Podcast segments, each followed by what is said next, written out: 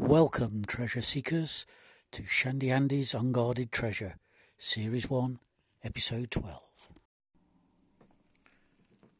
This episode is really a roundup of topics that I've heard or read about in September and also a roundup of my role playing activity in September.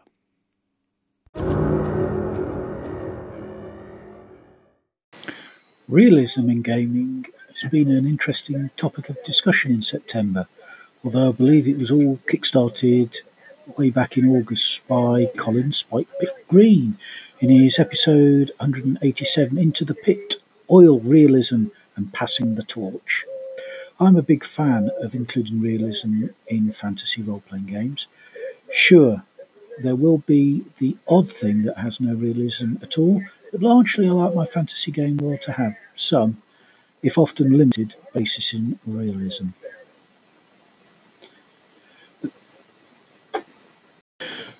The following segment is an expansion of my reply to the lamp oil topic in Colin's episode 190, Drive By, Hacking Maze Rats and More, where I detail a plant that could possibly be used to supply the type of oil used as a thrown weapon.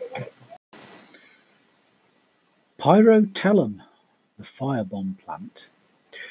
This plant is a bush visually similar to bamboo growing up to around 20 foot tall and covering up to 10 foot in diameter. It is best known for its orange bulbous seed pods. When fully developed, the pods have a central thin tube up to 6 inches long filled with an oil which when shaken becomes highly volatile. Surrounding the central tube is a lightweight rubbery spherical fibre that slowly fills with air as the pod grows and stretches the skin of the seed pod like an inflated wineskin and can be up to a foot in diameter.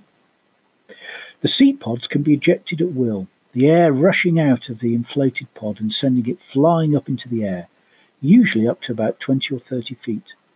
Once its momentum is lost, the pod succumbs to gravity and returns to Earth. However, during its flight, the central thin tube vibrates and the oil inside becomes volatile, occasionally catching fire in midair, but usually igniting with the impact on the ground. The oil will usually form a one foot diameter pool and burns for a couple of rounds. This normally kills off any vegetation, allowing the seed, which has an extremely fire resistant shell, to germinate in a warm soil free of competitive plants. The pyrotelum is generally found in wetlands, mainly because when grown in non-wetlands, the fires it causes have a habit of wiping out vegetation in the surrounding area. The seed could be an ingredient in fire protection based potions and a material component in such spells. The oil in the central thin tube could be harvested and used as an oil that can be thrown in combat possible additional feature that could be added to the pyrotelum is that it also uses the seed pods as a defense mechanism. In my games, plants communicate using an underground system, in some ways similar to the chemical system scientists now believe real life plants do. I call it Eratherba lingua. I therefore allow a signal to be sent down the plant communication system to warn approach of approaching dangers. The pyrotelum could potentially react to such a signal by firing off its pods. I kind of like the idea of a party intent on harvesting some pyrotelum oil, setting off its defense mechanism, and coming under aerial bombardment and then fire attack.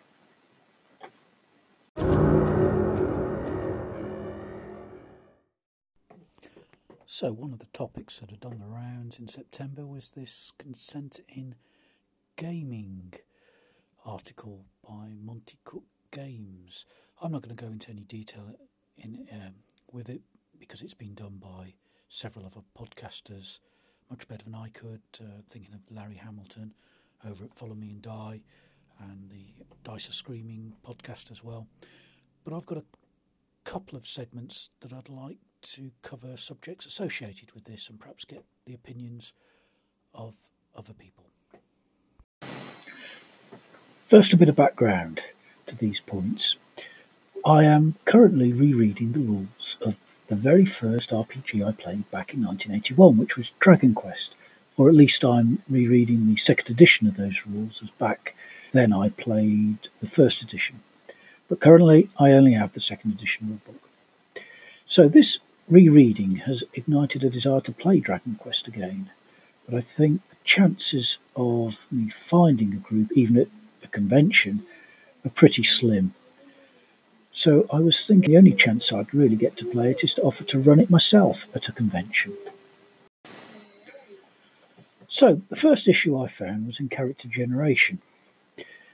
Now, I found generating characters for both Golden Heroes and Masks A New Generation good fun at the recent Owlbear and Wizard Staff convention.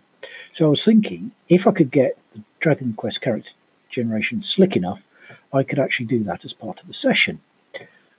But the issue I found was in Dragon Quest, the choice of sex for character, and in particular the line, and I quote, the physical strength of a female character is decreased by two, but her manual dexterity and fatigue are increased by one. Now, whilst I want to try and run Dragon Quest as close to the rules as possible, this strikes me as an arbitrary and unnecessary rule that, to be honest, I'm tempted to just ignore. Ruling's not rules. And also, in a one shot, I feel the sex of a character is of limited importance anyway, adding flavour rather than substance. So, I'm tempted to ignore it for the purposes of a convention one shot with a group I've never met before. So, the next issue is with the scenario I was thinking of running the camp of Allah Akbar from the back of the rule book. Whilst it's a pretty decent scenario, certainly for the time, uh, and that's at least just reading through it, I've obviously not played through it yet, there is one aspect I found troubling, and that was with one character who was labelled as the mistress of the guy. Her backstory was, was that she was kidnapped, and I quote here kept drugged by tranquilizers and love potions.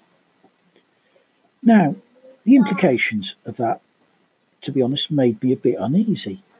And I've already decided to change the scenario, probably along the lines of her running away voluntarily with the boss guy, but maybe having second thoughts about it all now after spending time with him. So while I would have liked to stick to the original scenario, I feel that in this day and age, I need to be a bit more thoughtful to the people who turn up at my table than perhaps we were back in the day. So, am I being too sensitive or overthinking this? I emphasise this would be the, for the purposes of a convention one shot with a group I've never met before. If it was for people I already know reasonably well, I'd make a judgment call and have no issue with that. So, whilst I want this to be an authentic old school experience, my overriding concern is for everyone at the table to feel comfortable and enjoy themselves. I'd be interested to hear what people with a lot of convention experience think about this sort of situation.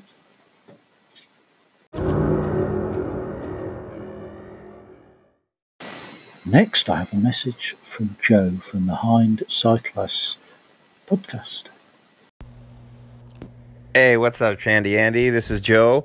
Uh, totally digging your show, and I just wanted to call and say how happy I am that you were able to make it down to the con, and even more stoked that you were able to get together with Shay and Dave. Man, that is so cool. Uh, this anchor community is rad, and when people can actually get together in person, it's even better. So, right on. That's dope. Um, yeah, keep up the good work, man. Hey up, Joe. Thanks so much for the message. And yeah, it, it really was terrific to meet up with Shay and Dave. Uh, it really, you know, made a very good convention. That much better.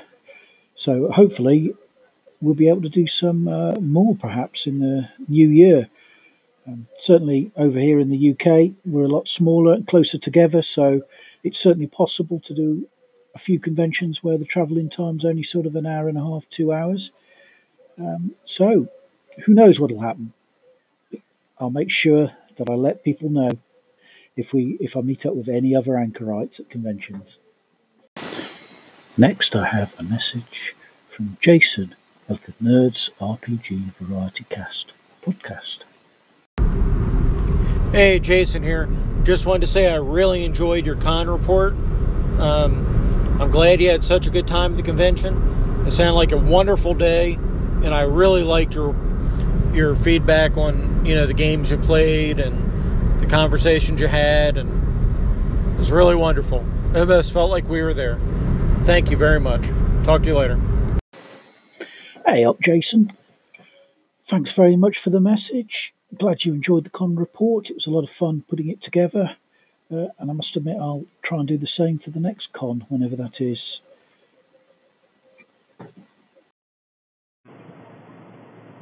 Hey Andy, Jason here. Just wanted to call let you know how much I really enjoyed this unboxing you just did. You know, I was feeling kind of happy, thinking I've been doing a good job on my mystery unboxings. And then I hear yours. And, you know, I realize how high the bar really is. You are the master. You did a wonderful job.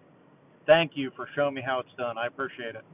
I, I really did enjoy it. You did an excellent job on explaining the products and describing the packaging and everything. It was it was a great unboxing. You should be proud.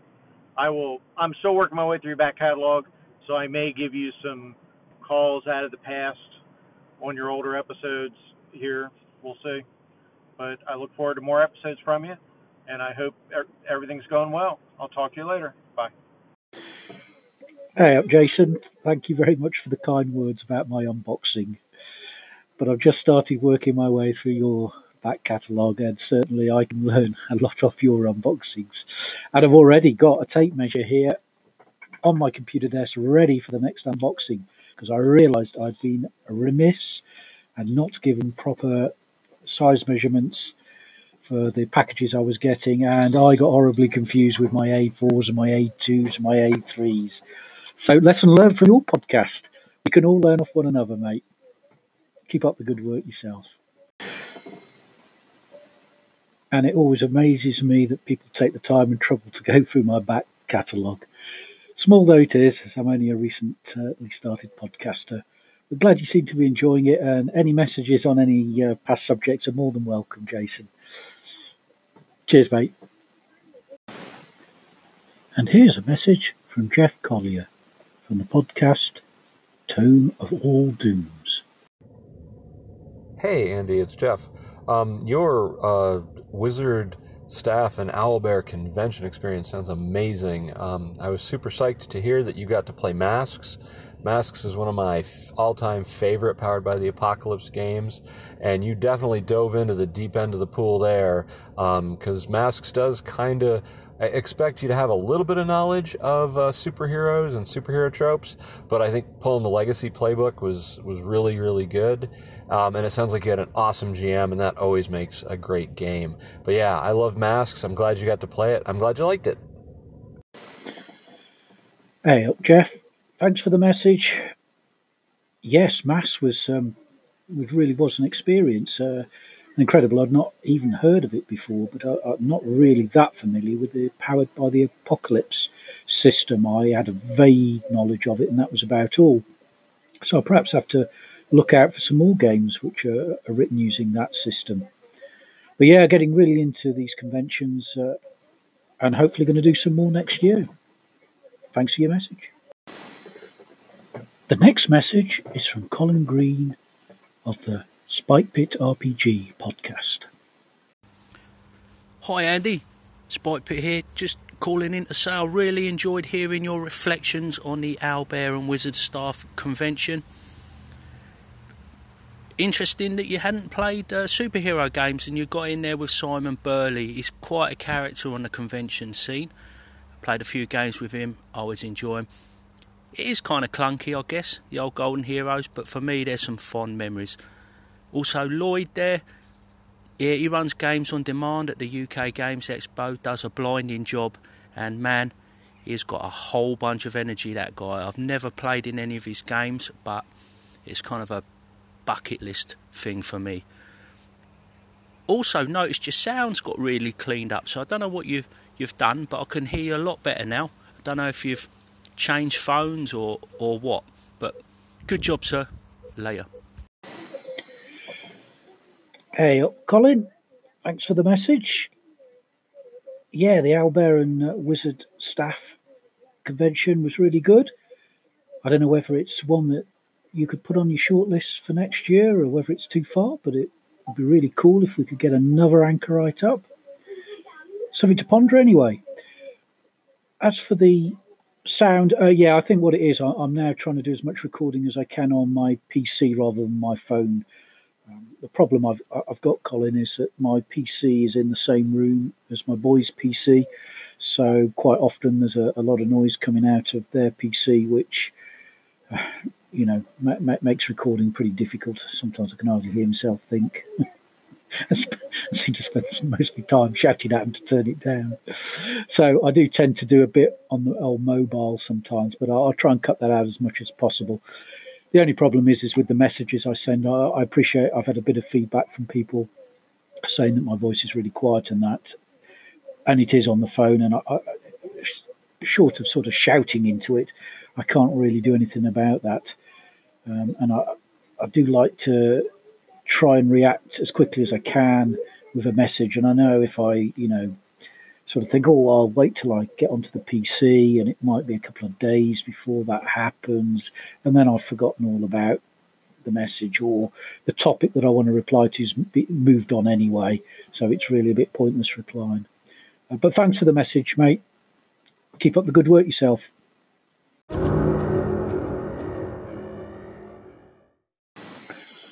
So, what role playing have I actually been up to in September? Well, thinking back, I've managed to get a few sessions of AD&D First Ed Al Qadim in, which is the weekly Tuesday evening one I have.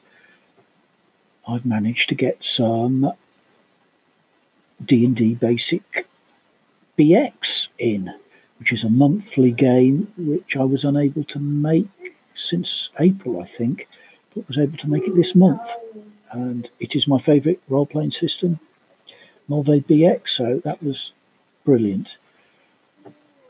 Managed to do some GURPS on a Friday evening with Shay Webster, sorting out the character and having some practice combat to get myself familiar with the system.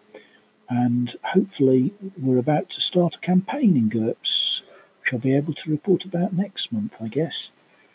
And I also managed to get a session of D&D 5th Ed in where we're playing monstrous characters and I played a dryad druid Talon, uh, which I quite enjoyed. Nice bunch of people I play with, but I'm still D&D 5th Ed. It's it's just not not a system for me, I'm afraid. I should also have included, of course, that I played Delving Deeper on Roll20 with Larry from Follow Me and Die podcast as the GM, which was very enjoyable. And how could I forget? I, of course, played Golden Heroes and also Masks the New Generation at the Owlbear and Wizard Staff Convention.